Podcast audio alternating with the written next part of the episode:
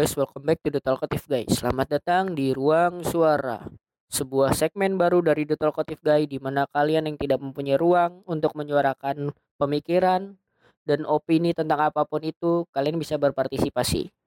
Cukup kirimkan voice note kalian ke DM Instagram at ID. Nanti kita akan kurasi yang tidak melanggar norma kesopanan, hukum, dan sara di negeri ini kita akan tampilkan di Spotify dan tentu aja bisa tinggal dengerin dengan klik link di bio kami atau download Spotify itu bisa didengerin gratis di mana pun dan kapan pun. Pastinya juga bermanfaat dong untuk pendengar kita. Karena nanti kan di post di Instagram bisa memancing followers followers kalian atau followers followers talkative guy untuk berdiskusi bareng tuh. Nanti kan pasti kan ada ilmu lagi yang didapat nah selain itu juga ruang suara ini bisa dijadikan untuk kalian yang mempunyai kegiatan sekolah kampus atau bisnis yang butuh dipromosikan kalian tinggal kirim materi fotonya dan voice note-nya ceritanya kirim ke kami secara gratis akan kami promosikan di Instagram. Begitu. Nah yang terakhir adalah ini juga sebagai teaser dari beberapa teman sharing yang udah rekaman episode talk. Kan mungkin kalau episode talk itu kan di atas 45 menit jadi nggak semua orang suka dengerin obrolan di talk kayak gitu. Ada yang pengen denger poin-poinnya aja. Nah kita akan masukin poin-poin yang menarik tersebut di sini gitu kan. Anak kami harapkan untuk partisipasi kalian dalam memberikan kritik dan saran juga nih buat kita biar kita makin berkembang ke depannya. Nah, untuk yang episode pertama kali ini ada teman sharing namanya Amel. Dia udah rekaman talk tapi karena belum tayang kita akan masukin beberapa materi-materi poin-poin yang menarik seperti gimana dia planning day by day, planning jangka panjang, gimana cara dia disiplin, gimana dia produktif dan pentingnya support system bagi dia dan dia ada mau sharing juga beberapa hal penting yang mesti di aware tentang mental health. Tapi sebelum itu dia mau promo dulu nih, ada kegiatan promo yang mau dia kasih tahu ke kalian, info penting. Disimak ya, siapa tahu kalian berminat.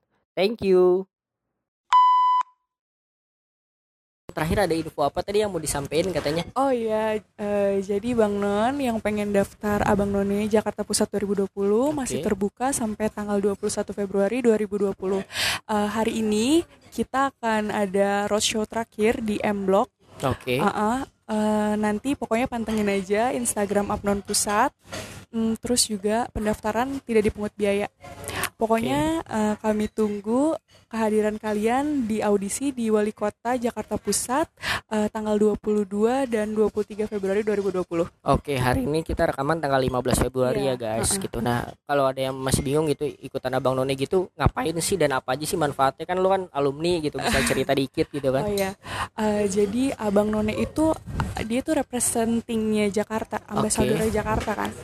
Di mana lo itu nggak cuman tahu tentang pengetahuan Jakarta Jakarta tapi um, nggak nggak harus tentang Jakarta gitu seluruhnya sih nanti ditanya uh, tentang apa yang ada di Indonesia juga terus okay. politik juga kayak gimana karena jadi seorang abang none itu lo akan uh, nge jadi guide nya orang luar kan iya. bule gitu dulu tuh gue ditanya gini kalau kalau misalkan lo jadi guide orang bule uh, lo bakal bawa dia ke mana gitu. Nggak mungkin kan kita paling orang tuh jawabnya gini uh, makan kerak telur nih di Monas gitu. Terus ke kota tua gitu. kan ke kota tua okay, gitu kan.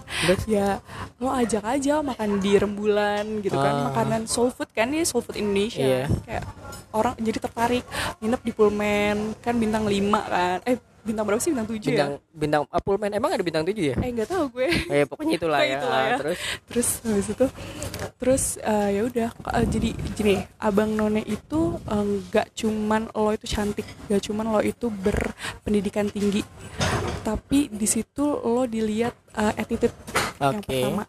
Terus juga uh, kecakapan dalam berbahasa okay. berbicara terus uh, stand out gitu. Pokoknya lo tuh udah ready aja kalau dilihat sama orang.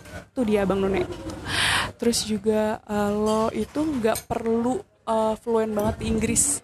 Tapi at least lo ngerti apa yang nanti uh, orang orang bule omongin gitu. Terus juga lo um, abang none itu apa ya ngebuka jalan lo hmm. ngebuka koneksi lo itu itu kayak wider gitu. Jadi lo bisa kerja sama dia tanpa ah, iya, bener, iya, tanpa kayak waktu itu gue untuk fashion show juga gitu kan. Tanpa gue tahu ah kamu none ya? Ayo ikut yuk ah, uh, iya. ini kayak gini gini nih gitu ya udah jadi kayak ngebuka jalan lo buat kerjaan aja udah gitu plus ada penugasan dapet cuan ini Oh orang ini gitu. orang-orang pada Oke. bisa ah. seneng kan Berapa lama sih? Setahun ya? Apa masa Setahun. bakti setahun ya? ya masa masa kerjanya setahun Oke. Eh, tapi kadang-kadang setelah setahun nih udah udah udah eh, resign Ah, tetap ini kok dapat penugasan ah gitu. Oke. oke. Jadi tetap dapat tetap dapat cuan jadi kalau nanti ada yang tiga besar nanti dibawa ke DKI cuannya juga beda lagi tuh di DKI Hmm, menarik, Jadi menarik. daftar ya Oke. jangan lupa Abang None Jakarta Pusat 2020 Ada Instagramnya kan? Abnon Pusat Upnon. Oke, nah kalau misalkan berkaitan dengan kalau lagi down gitu kan di Instagram ada yang nanya, yang jadi motivasi di saat lo terpuruk apa nih? waktu dulu motivasi gue itu cuman gue tuh selalu terbayang muka kedua orang tua gue Oke. jadi itu tuh suatu motivasi gitu nih gue udah di gue udah dibesarin nih sama uh, orang tua gue. Terus gue udah dikasih uh, segala hal yang gue mau. Mungkin kalau dunia gue minta mungkin dikasih kali ya. Nah gimana caranya gue ini uh, in return gitu sama orang tua gue? Oke gue nggak akan pokoknya moto hidup gue gue nggak akan menyesali sesuatu hal yang udah gue jalanin. Jadi gimana pun cara gimana pun caranya uh, suatu hal yang itu ngebuat gue down itu jadi sebuah uh, nilai di hidup gue. Oh jadi uh, kalau gue lagi kayak gini gue harus kayak gini. Itu motivasi gue. Pokoknya gue inget orang tua gue. Gue tuh ya uh, mikir kalau di FK satu gue tuh jarang main sama teman Hmm. kedua gue jarang liburan. Karena Oke. FK tuh ya like hell lah. Ya. terus ketiga gue harus ngafalin uh, segala sesuatu tentang tubuh manusia. Nggak apa-apa. Tapi uh, kalau gue kalau gue keluar gue uh, nggak bakal tuh ngerasain itu tapi kalau gue keluar satu yang bikin gue sedih itu pasti orang tua gue juga sedih jadi Oke. itu motivasi gue ya itu dia Lo kan berarti kan dulu sempat planning mau jadi fashion designer, planningnya jangka panjang lah. Hmm. Setelah lo jadi dok apa namanya mau jadi dokter segala macam ini lo tetap tipe planning yang jangka panjang atau tetap ya day by day aja lah sambil ngalir atau gimana orangnya lo? Apa pun apa pun mimpi gue gue tuh Ah. tipe orang yang uh, ngambil long term Oke. karena it, karena gini loh ketika lo mim, bermimpi lo tuh pasti uh, punya plan gitu kan Iya.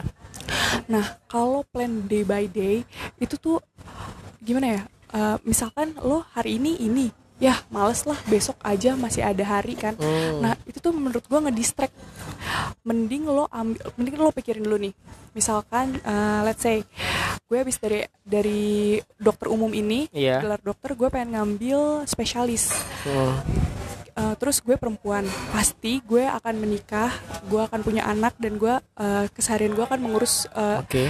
keluarga kan Nah gimana uh, caranya gue ngambil spesialis Tapi gue nggak mengganggu uh, it tersebut gitu Oke. ya gue pilih lah kan berarti itu kan jangka panjang kan Iya, gue gue pilih spesialis yang gak makan waktu banyak terus juga nggak ngeganggu uh, keluarga gue gitu. Ah. ya it- itu yang harus dipikirin sih Oke, berarti lo tipe orang yang nyiapin plan B juga? Iya. Em, nyiapin plan B itu pasti Oke. karena plan A itu gak selalu sejalan sama apa yang lo pengen Oke. asal jangan ada plan C cukup di plan B Ah, aja cukup dua plan aja ya sebenarnya. wrapping semuanya Biar lo fokus juga effortnya Iya. juga ada gitu ya. effortnya juga ada Oke, nah kalau misalnya orang yang punya plan gitu kan, tapi dia suka ke distract nih di tengah jalan yang tadi kayak lo bilang gitu, itu harus emang orang punya plan jangka panjang atau sebenarnya ada saran lain dari lo? Hmm, menurut gue kalau lo udah seniat itu mau ngejar sesuatu Oke. mau s- eh, jadi gini di setiap mimpi di setiap lo ngejar mimpi itu pasti ada halangannya Iya. nah tapi ketika lo udah niat nggak mungkin lah se- se- gangguan kecil itu nggak itu kayak cuman ya udahlah cuman Ah. jadi lewat doang jadi Oke. berarti kalau misalkan lo ke distract ya lo nggak niat gitu aja Oke, mindsetnya harus di set juga Iya. gitu ya. Mindset lo tuh harus diubah Produktif versi lo adalah menurut gue menjadi produktif itu produktif itu kan artinya itu eh, melakukan suatu usaha yang menghasilkan kan iya. nah produktivitas itu kalau versi gue itu nggak perlu yang lo harus menjadi apa dan siapa dan Mm-mm. mengeluarkan karya apa dengan lo ngebuat jadwal di setiap harinya lo bangun tidur eh, tepat waktu Oke. lo ke kampus lo menjalankan seluruh rangkaian di kampus lo Mm-mm. pulang lo belajar itu namanya udah udah produktif gitu. Lo ngasilin outputnya lo jadi pi- lebih pinter dibanding teman-teman lo karena lo belajar di kampus gitu. Eh, apa pun apa pun yang di kampus tuh lo ikutin. Lo dengerin dosen ngomong lo nangkep ilmunya itu menurut gue udah produktif. Jadi Ah, outputnya nanti pas oke. di ujian lo lebih bagus gitu iya kan. benar Oke, nah kalau misalkan cewek kan biasanya halangan untuk jadi produktif kan males, kemudian Hmm. atau kayak diomongin orang, dikritik segala macam baper gitu. Gimana sih ada saran gak sih supaya ngilangin tiga hal itu atau ngurangin deh minimal? nggak usah lah dengerin orang kayak Oke. eh, lo hidup buat diri lo sendiri gitu Ah. lo punya mimpi ya nanti yang bangga lo diri lo sendiri sama keluarga lo kan Iya. jadi menurut gue nggak nggak ada nggak ada space buat lo tuh dengerin orang lain Ah, kalau yang baik ya dengerin lah Iya. kalau misalkan yang buruk-buruk lah buang aja lah Oh. kalau gue gue kalau gue tipe orang kayak gitu hmm. jadi eh, nggak nggak gue permasalahin apa pun yang gue jalanin sekarang ya ya udah pokoknya strict to the plan Nah kalau misalkan menurut lo kalau misal apa sih yang harus dilakukan agar kita bisa disiplin kayak mulai hal-hal kecil kayak bangun tidur segala macam Hmm. gitu. Selain itu ada ada lagi gak? Kalau disiplin itu sebenarnya em, harus dari diri sendiri sih susah Lo- Kemauan. iya kemauan Oke. kalau udah diajarin beribu-ribu kali tapi diri lo sendiri nggak mau ya susah gitu mulai dari buang sampah deh kan Ah iya iya. Dis- disiplin itu tuh buang sampah juga salah satu disiplin kan Iya benar. lo bangun tidur, lo ngejalanin segala aktivitas sesuai dengan jadwal lo, terus buang sampah. Karena susah banget orang untuk buang sampah. Padahal eh, tong sampah tadi situ tuh, kayak Hah? berjarak cuman berapa meter, gitu kan? Orang males. Ya harus sebenarnya harus membiasakan diri. Susah juga sih kalau misalkan udah diajarin, tapi di dalam diri dia itu nggak mau tanemin hal itu gitu. Ah, Oke, nah kalau misalnya dari Instagram ada yang nanya siapa aja sih super sup- apa support system lo dan apa pesan yang paling diinget dan lo lakuin terus sampai sekarang Support system gue adalah keluarga gue. keluarga yang Terutama nenek utama. gue. Oke.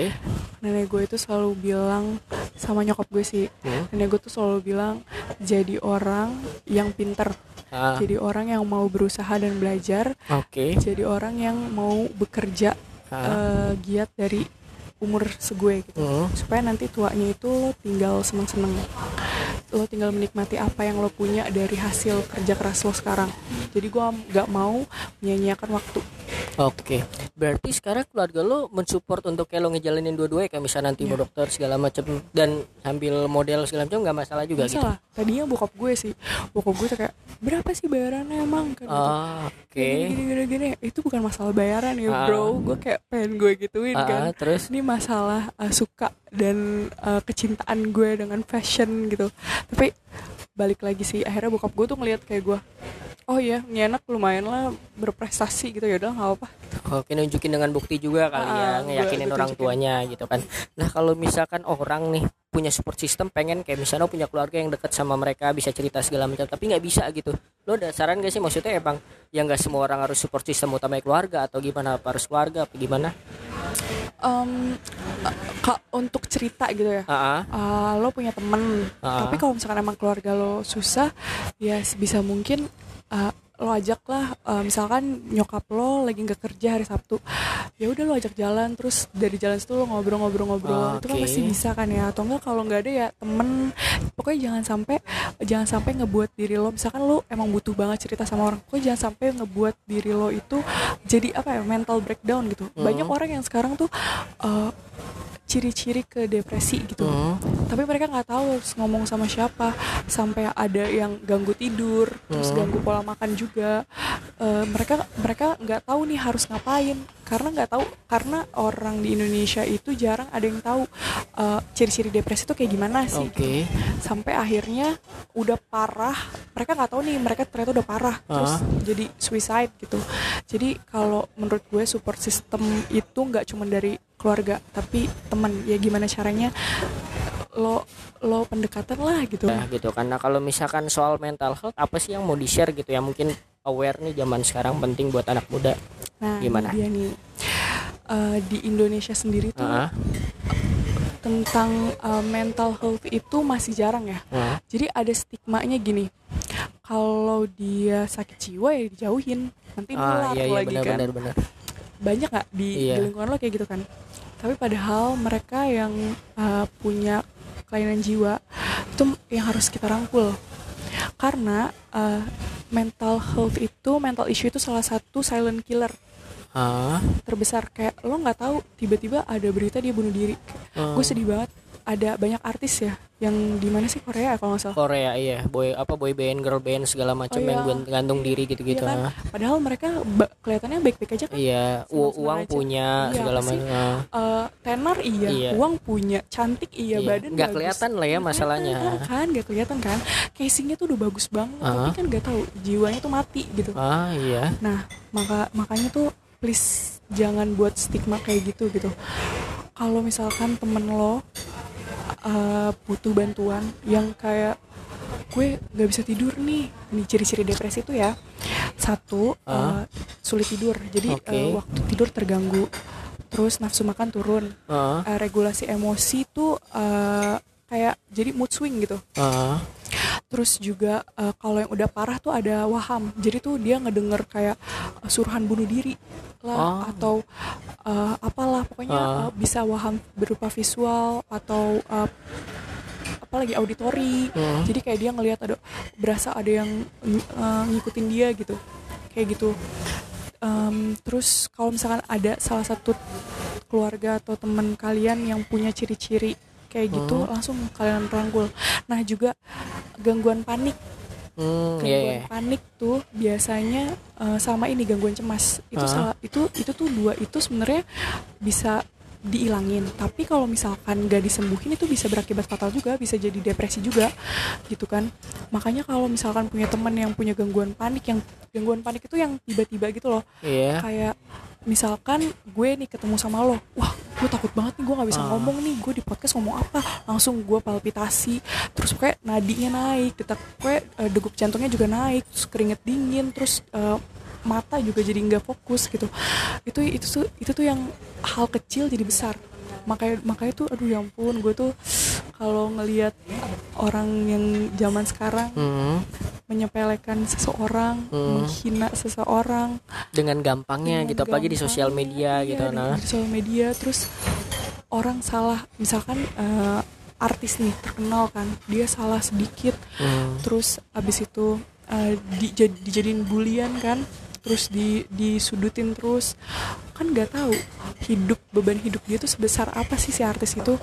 Dia kuat nggak nanggung itu semua? Akhirnya artis itu lari-lari ke obat penenang obat penenang ah iya iya. related sama narkoba. Akhirnya dia pakai narkoba. Hmm. dia nggak kuat akhirnya dibully juga akhirnya bunuh diri gitu kan. Iya iya. Kayak please stop. Kalau misalkan emang lo nggak tahu akar permasalahannya lo jangan ikut-ikut ngejelekin orang gitu kan nggak tahu beban hidup dia tuh sebesar apa gitu Oke dan yang terpenting adalah tambahan bahwa jangan mendiagnosa diri sendiri juga Nah, kali ya iya. harus sama ahlinya iya sama ahlinya kadang tuh orang jadi ada orang yang pernah nanya gue anonim gitu pakai uh, Instagram yang Ah. akunnya abal Oke gitu kan. nanya apaan tuh dia tuh nanya eh kak gue kayak gue tuh gak gak bisa tidur gue agak Ah. lupa sih gue takut salah nih Hmm. dia nggak bisa gue kalau tidur kebangun. Nah terus, terus eh, gue insomnia nih. Terus Ah. habis itu gue tuh baperan banget gitu. Terus apakah gue salah satu ciri-ciri dari depresi gitu? Ah terus terus. terus kayak gue bilang aja lo kalau misalkan uh, punya masalah kayak gitu lo ke ahlinya. Jangan ke gue. Hmm, gue siapa gitu habis itu iya kata uh, gue pengen ke dokter tapi dokternya kayak nggak responsif dan lain sebagainya. Nggak mungkin Hmm. kan itu nggak mungkin.